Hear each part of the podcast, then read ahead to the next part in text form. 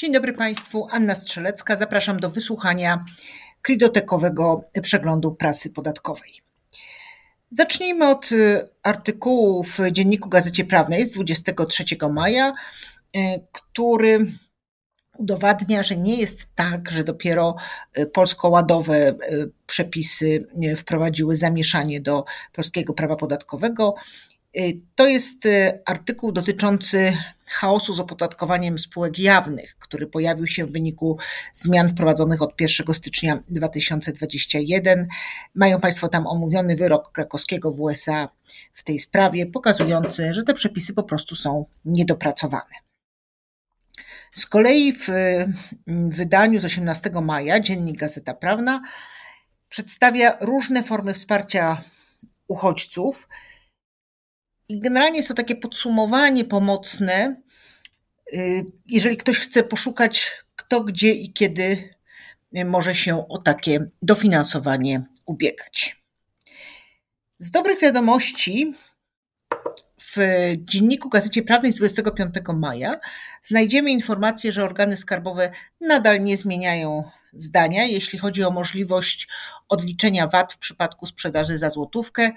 Y, pojawiła się kolejna interpretacja potwierdzająca y, takie prawo.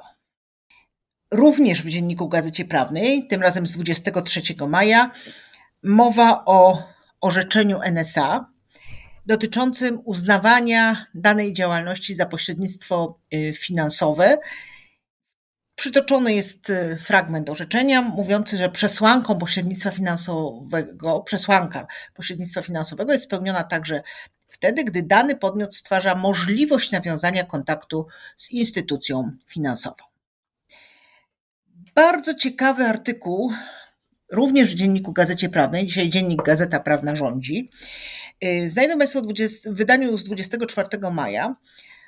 Dotyczy on mm, rozstrzygnięcia NSA na temat stałego miejsca prowadzenia działalności. To jest temat tak zwanego zakładu, czyli jeżeli spółka zagraniczna działa w Polsce, mm, to czy pojawia się obowiązek opodatkowania jej działalności, czy nie? Czy ta jej forma działania w Polsce ma charakter stałej obecności? Zachęcam do lektury tego e, artykułu, tylko Państwu tak e, zaspoileruję, że NSA nie zgodził się z WSA. I wreszcie dla tych z Państwa, e, którzy mm, wynajmują lokale i zapomnieli sobie zgłosić chęć opodatkowania ryczałtem, odsyłam do artykułu z dziennika Gazeta Prawna znowu z 21 maja, jak wyprostować źle rozliczony najem. To tyle na dzisiaj. Zapraszam na następny przegląd.